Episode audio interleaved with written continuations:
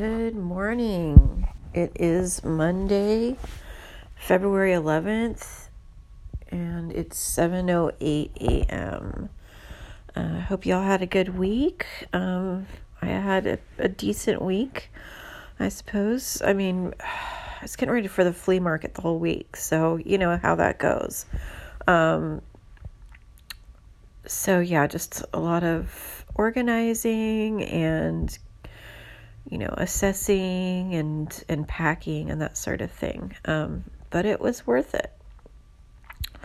Um, I didn't really go. I don't think I went out except for I went to the Taizé service on Wednesday night with a friend, and uh, that was lovely. Um, it again was very sparsely attended. I think there were maybe four other people there in this giant place.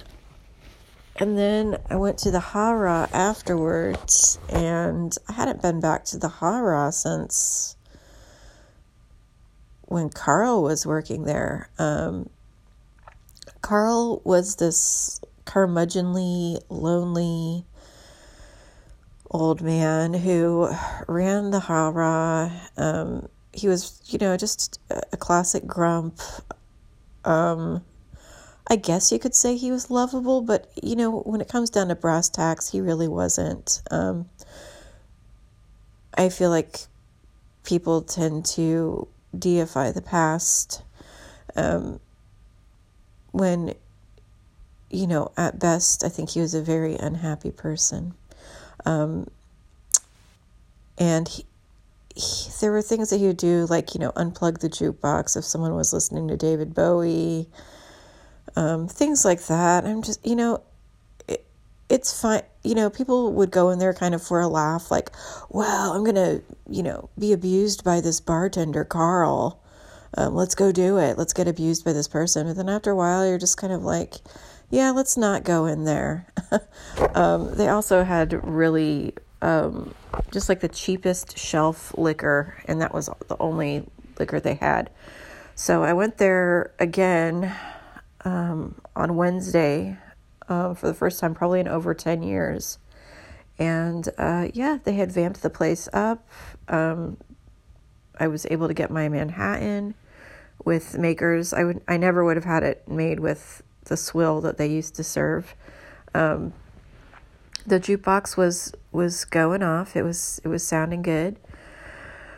And then I popped over to my friend's apartment and hung out there. I'm not going to go into detail. And then I went home. And uh, I've been going to bed pretty early, uh, between 10 and 11, because I just have so much to do. Um, went thrifting.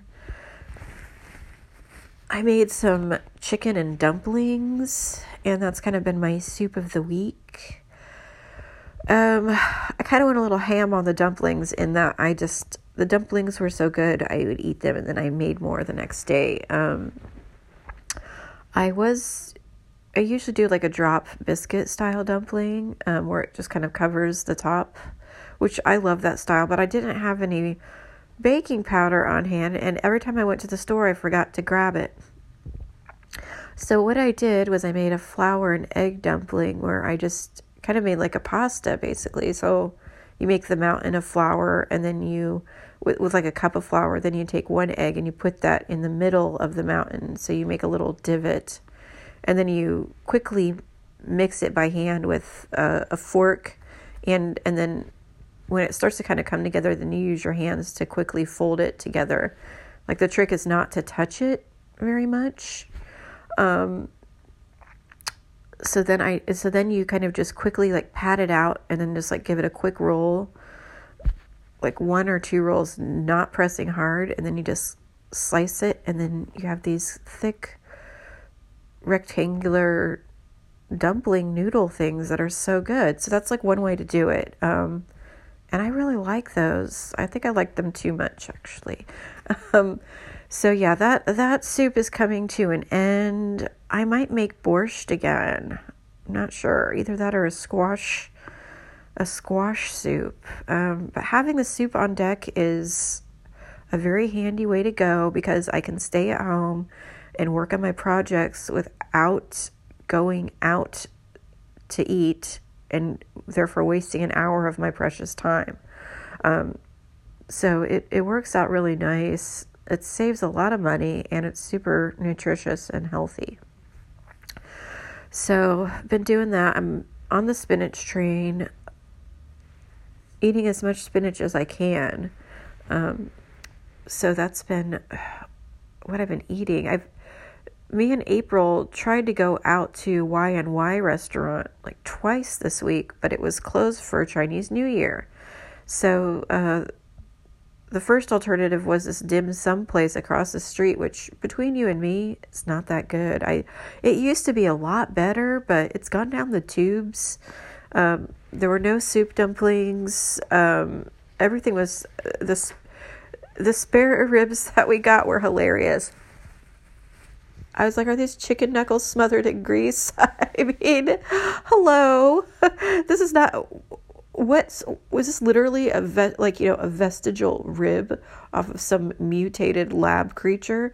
Because it was so like they look they looked like pig knuckles or something. I don't know. They they were gnarly but you know what? I ate a couple of them they were okay but it was so it was like in a vat of of like swimming in this shallow vat of grease. Um so that's just an example of the kind of dim sum they had there. They didn't have any of the flaky little pastry ones, which I love so much. Um, they did have the the long rice noodle slab thing. Um, and then then we went back to Y and Y again, and it was closed again. So then we hot footed it over to Japantown, and we got the ramen at this place that's right near the Kabuki Theater. You know which one? The one that's right near the plant store. It's like Izakaya or something like that. And we both got the exact same thing with um, the butter and corn ramen is the one to get.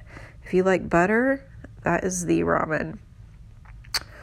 So yeah, moving right along. Uh, the flea market was canceled last week, and that was due to inclement weather. Um, and so they rolled over to this week, and it was the weather report was this 80% chance of rain with winds at 10 to 20 miles per hour.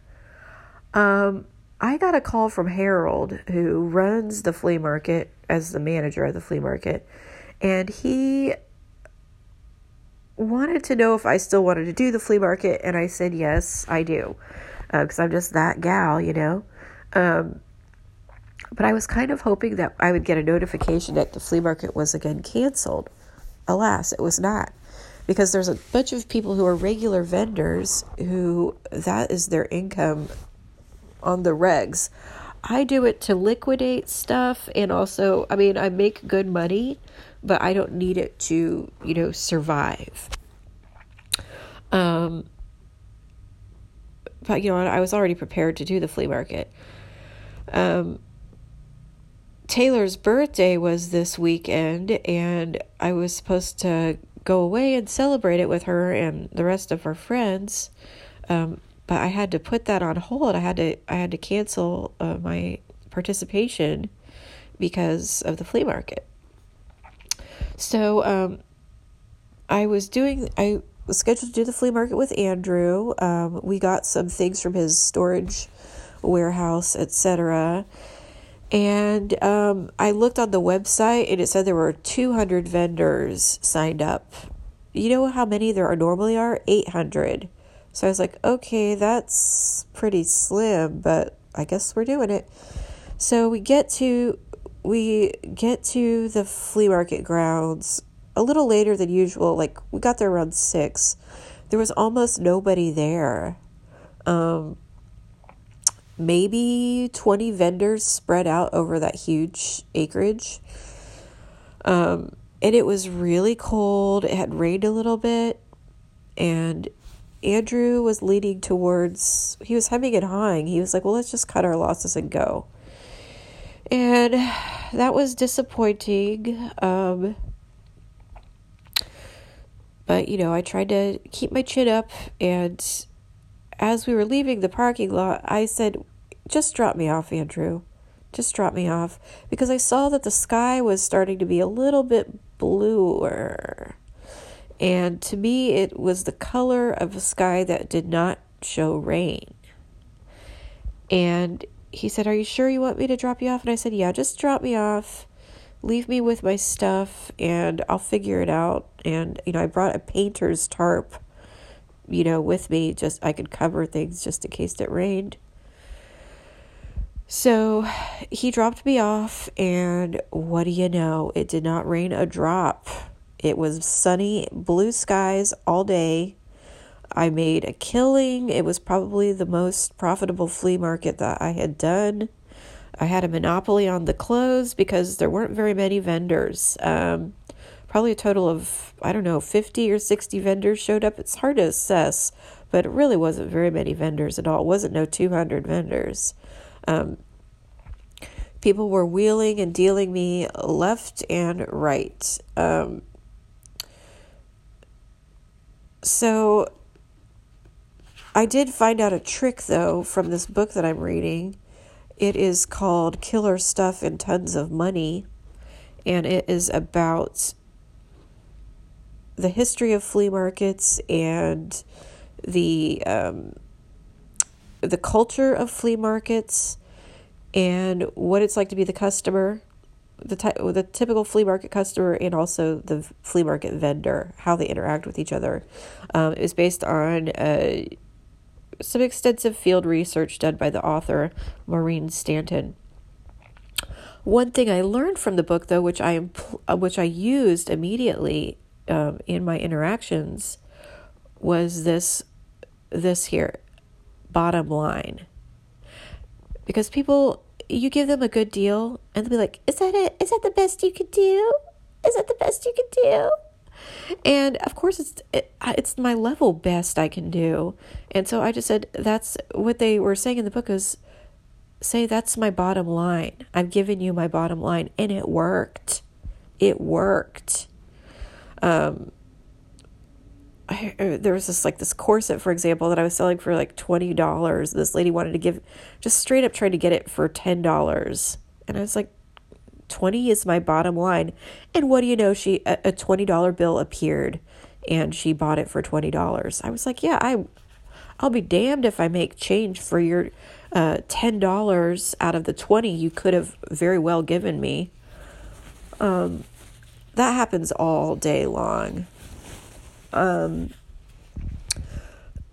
there was there were a couple people there uh, who I found annoying, but I didn't have to interact with them at all. Um, they're you know just nebbishy sorts. Fortunately, they didn't come to my booth. Um, one guy was like, "Do you only sell female clothing? Gross, female clothing." I mean, come on, can we get rid of that word, female? It's so it's so slimy. It's so slimy. I just said I don't sell men's clothes, okay?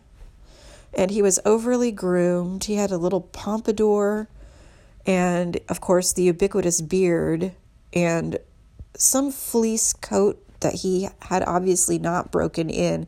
That is a that is a tell, okay?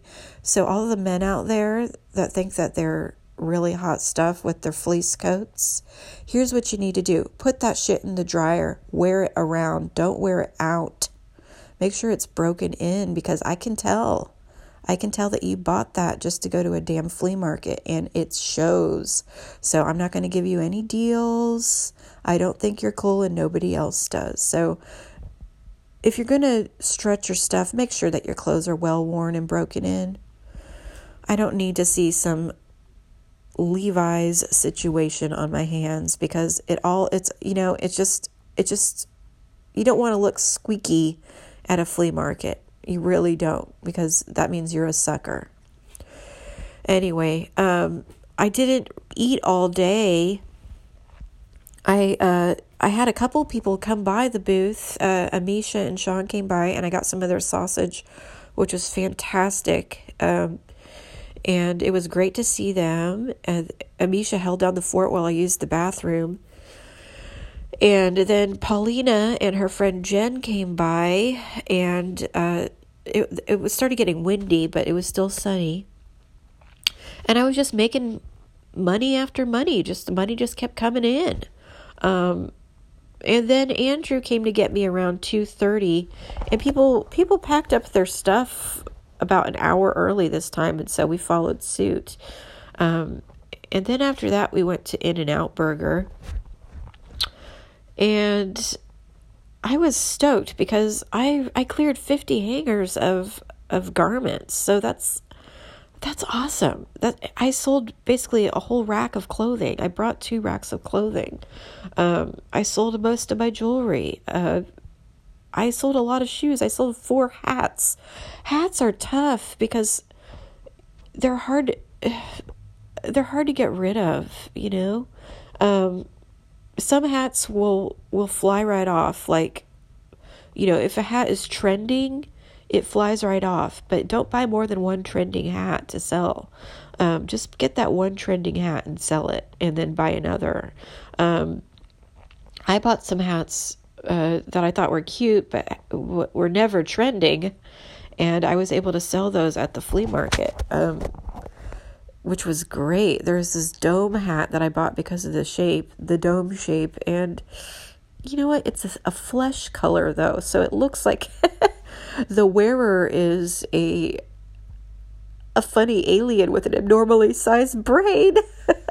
so I, you know, um, not really easy to sell, but it sold at the flea market, and you know, because of its puffy nature, it was hard to store. So, um, in and Out Burger, I have to be careful at that place because I love it so much. I could go there every day, but um, I can't. I just can't. I'll turn into a fat slob. So once every few months is is what I could do. So maybe two to three times a year. Um, I had the double double cheeseburger and the fries and iced tea. Andrew got the uh, double double with fries as well, and he also got a milkshake. Um, he did not order animal style, but he grabbed something which I I had never got asked for myself. Spread. He grabbed spread. Spread is essentially a mayo rich Thousand Island dressing. So in the way that the dressing is kind of um, low viscosity, spread is viscous. It's thick. Um, and he was actually opening the packets and just like kind of squeezing it into his mouth, um, which that seemed to work for him. And then he was also dipping his fries in it. I dipped my fries in my one packet of spread. It was plenty. I think he went through about, he cleared about four packets of spread. Um, the spread packets are kind of long. They're, you know, everything at In N Out Burger is its own size. Um, and this is what I have to say about animal style. Not a fan. Not a fan. Um, sometimes people will. I here's what I notice about people who order animal style and talk about it. They have something to prove, and and you know I just don't. And here's here's the only thing they prove to me. When you start yammering on about animal style, you're just you've only proven that you have no taste and you like cold fries that's all. Because the fries at um the fries at In-N-Out Burger are not that good. They get cold really fast. So you basically just have to eat them. Just grab a pile, like maybe three or four fries at a time, and then eat those, like little um, clumps of hay or something. Um, I'm not a fan of diced candied onions and, you know, very cold hardening cheese dip and Thousand Island dressing, like trying to contend with that on top of fries that are rapidly getting icier by the second, that just doesn't appeal to me. Um, and it's also sloppy, you know. Um, and some people get you know they'll get animal style for their burger as well, and I'm just like it's already kind of sloppy, you know, and it's not that it's not that good. Um, as I've stated before, I just, um, you know, go ahead and knock yourself out about animal style. I just don't want to hear about it. It's not really a secret anymore. And I'm sure that there's something else on the menu that can be ordered that they don't know about. So there's that. Um, we went thrifting surprisingly after that, and I didn't find anything. I just pretty much wanted to go home and organize more. Um, and so when I got home, yeah, I just rehung everything. I sorted out my hangers and then I packed my shipments. So after this podcast, I'm going to do some oil pulling and walk down to the post office and then I'm going to go thrifting again at my spot. Um, and replenish those hangers. So, yeah, thank you guys for listening to this more mundane episode of the podcast. And I do highly recommend the book Killer Stuff and Tons of Money by Maureen Stanton. I think that it's a really good read and it gives you a, a great feel for flea, flea market culture. Um, and yes, I will be back at Alameda next month, hopefully, with Andrew. Um, it will be a more saturated market, but I think that I'll still do pretty darn good. All right, guys, have an awesome week. Take care. Bye bye.